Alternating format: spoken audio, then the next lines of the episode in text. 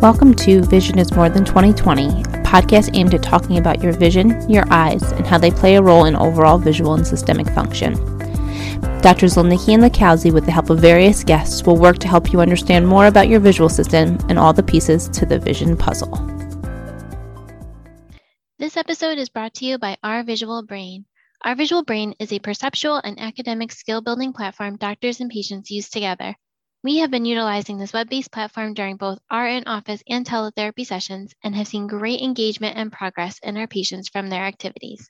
The website is comprised of 50 plus game series with well over 200 activities that are made with direct input from both vision therapists and doctors. They cover basic to advanced skill levels and have innovative anti suppression and MFBF activities. Their ability to support diverse learning styles for all ages makes working on perceptual and academic skills fun and engaging for patients. OVB packs a ton of value into their packages because they want you to help as many patients as you can. Sign up for the most popular option, the Clinic Plus account, which provides unlimited use of their entire library, and they will throw in 25 free annual home programs. Visit their website at www.ourvisualbrain.com to learn more. Hi, guys. Welcome to this week's episode of Vision is More Than 2020. We, for our weekly insight, are just going to kind of wrap up our series of the sports vision enhancement. And we hope that you have learned so much over the course of the series. I know myself and Dr. Lakowski have as well, because it's not our strongest suit, but we are really excited to really implement all the things that we've learned into our practice. We do have one last guest uh, that's going to be coming on at the beginning of May. He is the uh, Green Bay Packers scout the only thing is that he had to wait until after the draft to come on. So he's going to pop in in May, uh, but we are officially going to be done with our sports vision series, and we're going to be kicking off an ocular health series to really talk about different diseases of the eye and how it affects your vision and what sort of things you can do to improve your vision um, from a functional standpoint if you have any of these diseases. So we're really excited to kick off our new ocular health series. I think we're going to have a lot of Dr. Z and Dr. L episodes, but we're also going to be joined by a lot of our colleagues and friends to help us discuss all things ocular disease and eye health. So we're really excited about this new series, although we are sad to say goodbye to our sports vision series. Like Dr. Z said, sports vision wasn't really in our wheelhouse prior to this, but I think that in prepping for the podcast episodes together and talking with our guests, we have really gained a lot of knowledge and um, really could see it fitting into our practice model. So definitely something that we're going to be continuing our learning on. So we hope you all have enjoyed it also. Today, we are being joined by Coach Daniel Pitcher, who is in his ninth season in the NFL. He previously played as quarterback at SUNY Cortland. He then became the assistant coach for Cortland State. Coach Pitcher has also worked with the Indianapolis Colts as both their scouting assistant and then pro scout. Currently, he is a coach for the Bengals, where he was quickly promoted to the position of quarterback coach. Welcome to the podcast, Dan. We are so excited to have you join us this morning. Glad to be here. Yeah, thanks. And uh, just tell us a little bit about what your job is specifically and what it means to be a quarterback coach. Yeah, so uh, I am the quarterback coach for the Cincinnati Bengals um, in the National Football League. I've been in this exact role for uh, just over a year now. Um, I've been in the NFL in various roles and for almost a decade uh, since 2012. Um, and so it's really my job to work directly with the quarterbacks on our roster, uh, usually between three and four guys uh, throughout the, the whole season and the off season and make sure they're prepared to do their job to the best of their ability. And that requires all sorts of different things. It's a, it's a very difficult uh, position to play and, and obviously very hard to get to the professional sports level in general, no matter what sport you're playing, what position you're playing, and, and quarterback in the NFL is uh, particularly difficult. Right. Now, tell us how do you get to be the quarterback coach? Like, what does that journey look like? How do you get to that position? Yeah, well, you uh, you get fortunate along the way. Uh, you meet really good people, um, and hopefully, those people are uh, in a position to to help you. Um, and then when you have an opportunity, you have to take advantage of it and and just keep doing that down the line. And hopefully, you do a good job with whatever uh, you've been given for entering the league as a scouting assistant. Uh, I knew this is the position that I wanted to ascend, a coordinator and a head coach, but you know, just kind of along the way, whatever job you're given, whatever job you're you're you're fortunate enough to find yourself in, just do a great job with it, and and hopefully people are impressed, and they'll just start to give you more and more opportunity. Right. I think that's a really good sentiment that you really just, you know, do the best job that you can do. And I think that really shines through and it gets you on that path of the career that you want. And you can really make the career that you want if you have that goal in mind and just, you know, do your best throughout the whole process. So let's talk a little bit about what your approach is to training your quarterbacks. Um, just kind of like your mindset when you're training them and then what your typical program looks like. Yeah, it, it kind of varies depending on the time of year. Um, for instance, right now we're really not allowed to have much contact with them. Um, they're in the off season and they're there's an agreement between the players union and the league that they have a certain amount of time in the off season that is their own time. And you know so we can contact them in a friendly manner and just kind of stay in touch. But we so we're really not doing much um, you know training with them right now. They're off kind of training on their own. Um, and then when they get back uh, you know in a couple in a month here or so uh, if everything goes as scheduled we'll start to kind of start meeting with them. So we basically combine classroom work with on-field work and kind of build a progression towards uh, training camp and then design training camp so that we're kind of uh, putting in the offense and installing more responsibilities for them building up to the first game. Um, and then during the season the job really entails watching the, the prior game correcting anything they may have done wrong. How do we build on these mistakes? How do we make sure we don't make them again? This is what we did well. How do we keep doing those things well and then through the week, each day is kind of designated to a different area of the game plan, getting them ready for the game we're going to play the next Sunday. Um, and so there's, like I said, classroom, on the field, film work. Um, it kind of encompasses a lot of different things. Right. So we've uh, been talking to lots of different professionals, and it's like their players are scheduled from Monday to Friday, you know, all day, every day. Their time is accounted for. Um, and when it comes to their training, and this is sort of where our two worlds collide, right? People are probably like, you have the quarterback coach and two eye doctors on this podcast. Like, how does that connect? But we wanted to bridge that gap because the quarterback position is like you said is so demanding and it's the hardest position on the field because it requires so many different skills not just athletic skill talk to us a little bit about your approach to some of their visual skills or what do you think is the the most important visual skills that the quarterbacks have to have to be successful uh, i mean their their vision is everything um, and it's trained from a very early age playing the position uh, to where you start to uh, gather information. Sometimes it's peripherally, sometimes it's you know the direct object object of where they're looking. But everything about the position is judging spacing, um, leverage of defenders, where they are. Is he inside? Is he outside? Is he exactly head up? How how far away from my receiver is the defender? How fast is he traveling? Um, and so those are things that uh, they they train every day in practice, and then they train it again when we watch it on tape. Um, and there are things that they have to. There has to become an automatic response for them to where they know. I it's my job to to teach them and make sure their eyes are in the right place, and then it's the the result of repetition after repetition after repetition where they can judge okay this guy is 10 yards down the field that other guy is 15 yards down the field. They're running in the same direction. I have to throw the ball over the first guy under the next guy to my guy who's running at a certain speed and all of this happens like that. And so it's that that it's it's being able to take in all that visual information and act on it in an instant. Uh, and that's really what the position is all about. Like you said there's all the physical skills but there's a lot of guys that are physically gifted that can't see and process all those things quick enough to be NFL players. We call in our realm that that technique like speed and span of recognition, um, which is really the ability to take in all that visual information that's coming at you, where everyone is, where the ball is, where you are in space, be able to process it very quickly and then form a reaction from it. And I think when a lot of people think about sports, they really think about the athletic performance involved, but really the eyes have to lead the body. The body doesn't know how to react properly and make judgments, you know, without that visual information coming into play. So the faster that you can process that information and the more accurate that it is, you can make more accurate play decisions and execute them also, which is really, really key when it comes to a quarterback. Now, uh, Dan, do you how do you train that for your quarterbacks? Like, how, what is your setup like? I'm sure it's a little different than how we would do it. Um, how do you kind of recreate that for your players?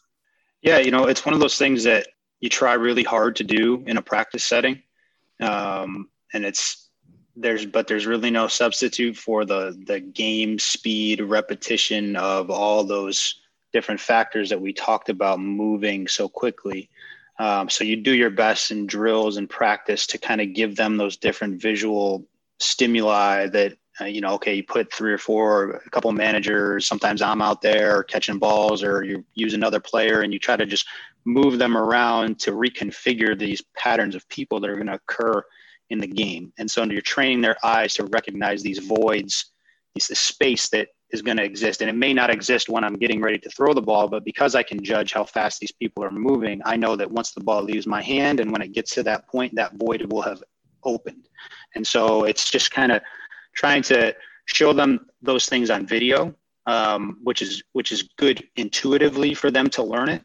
But then they have to see it through their own eye. Like the game isn't played. That's one of the things coaches get in trouble with is we think we watch it on tape and we and you know and you watch it from the sideline or you're up in the booth and you're watching and you think, oh, how did he not make that? This you know it was easy. Throw it to that guy. It was well, the game's not played from the booth and it's not played from the film room. It's played through the eyes of the guy with the ball in his hands, with a bunch of guys trying to tackle him, you know, and hit him really hard. So he has all those things to to try to factor in. And so we try our best in our drill work to give them those similar visual um, you know stimuli that he's going to get in the game but it's hard you know that's why those repetitions for those guys in games are so so valuable.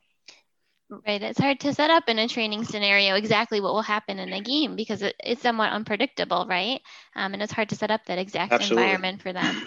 Now uh, let me ask you this. When you're working with your players is something like a baseline eye exam on your radar? Is it something that your quarterbacks are required to go through or is that something that as you're working with them and if you're seeing any visual deficits you know when you're training them or rewatching their plays is there any big things that tip you off to say hey maybe you should go get an eye exam so you know when they enter the league you know they go through extensive medical testing and uh, of which uh, a standard eye exam is part of that.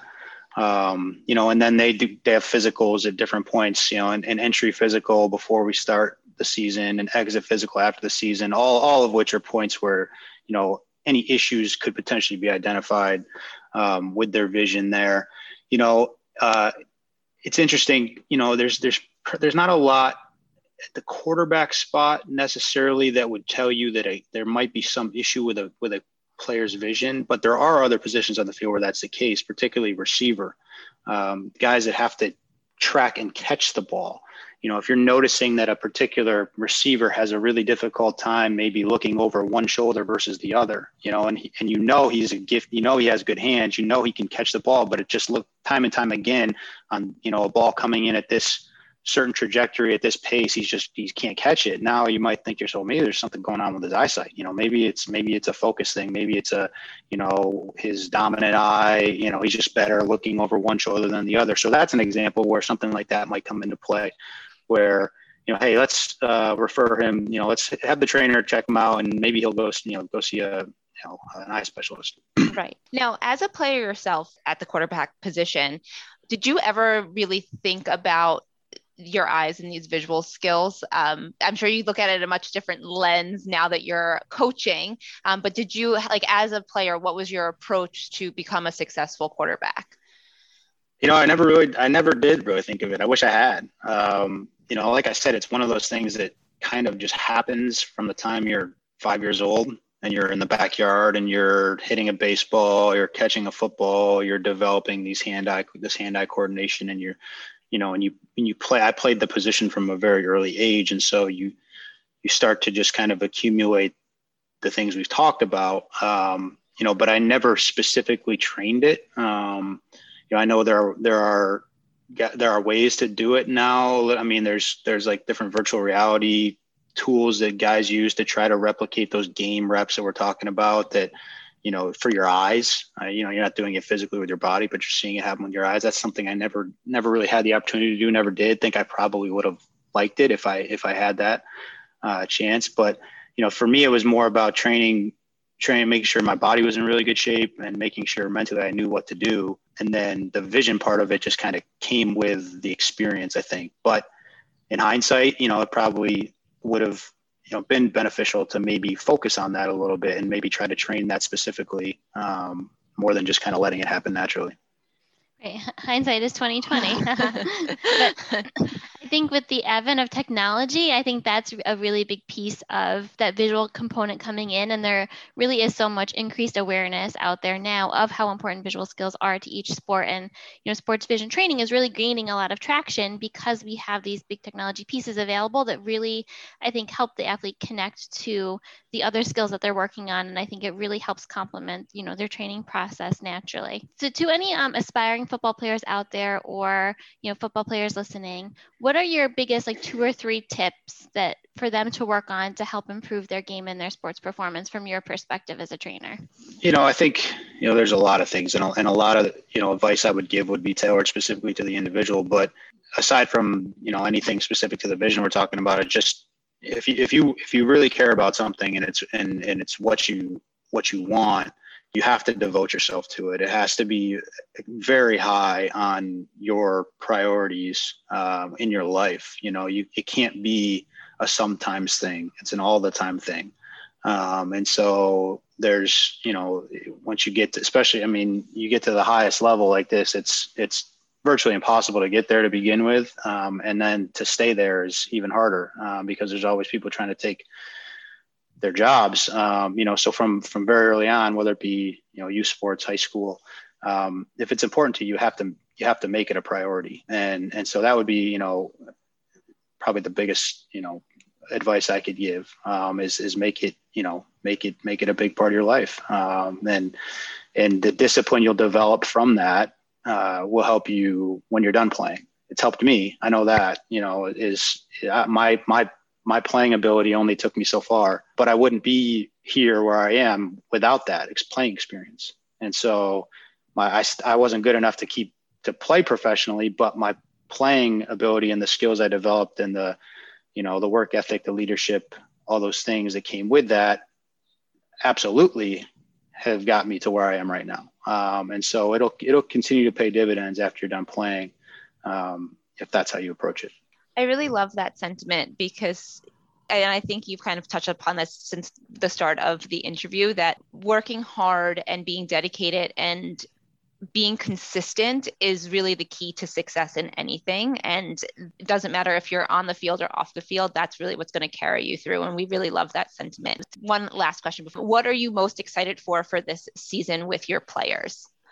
I mean, it's every season kind of brings something new. Um, you know, we I'm fortunate. Um, you know, we have a an unbelievably talented player in my room um, who, you know, unfortunately, you know, lost the second half of the season last year due to injury. Um, and so for me, I'm just I'm really excited for for him for for Joe to to get back on the field because uh, I know how hard he's worked and how hard he's working right now to rehab. Um, so that'll be, you know, I'll take a lot of, of, of, pride and joy in seeing him be able to go back out there and do what he loves to do. Um, so that's probably number one. And then just, you know, having a chance every year, you know, the faces change a lot in terms of the players and the dynamics of the team change. And you just have a, it's, it's a new chance. It's a new slate um, to go, you know, win, win games and get to the playoffs and, uh, which are our goals here in Cincinnati. So, um, you know, it's, it's why you do this, you know, it's, you have to kind of be a little bit of a crazy person in terms of your uh, competition you know, and, and how you're wired to, to want to do this. Um, and so, you know, I'm, I am that, and I'm excited for the, the chance to go uh, compete again. Well, we wish you a lot of luck in the in the next season, and we'll be rooting for you from home. And uh, tell our listeners where they can find you and follow you. Well, I'm, I'm, I'm kind of uh, uh, incognito when it comes to the uh, social media scene. I'm, I'm not really uh, you know, I don't, I don't, I think I have a Twitter account. I don't think I've ever tweeted. Uh, I, I, get my, my news from that. I don't have Instagram. Um, so you can uh, watch the Bengals. You might see me on the sideline, uh, cheer for us. And uh, it's been, it's been great spending some time with you guys. Wonderful, Dan. Thank you so, so much. Thanks for listening. Join our private Facebook group, Vision is More Than 2020, and follow us on Instagram. For additional content, check out our practice, Twin Forks Optometry, on both Facebook and Instagram. Subscribe, download, and leave us a five star review on Apple Podcasts, Spotify, and Google Podcasts. Tune in next week to learn more about your vision.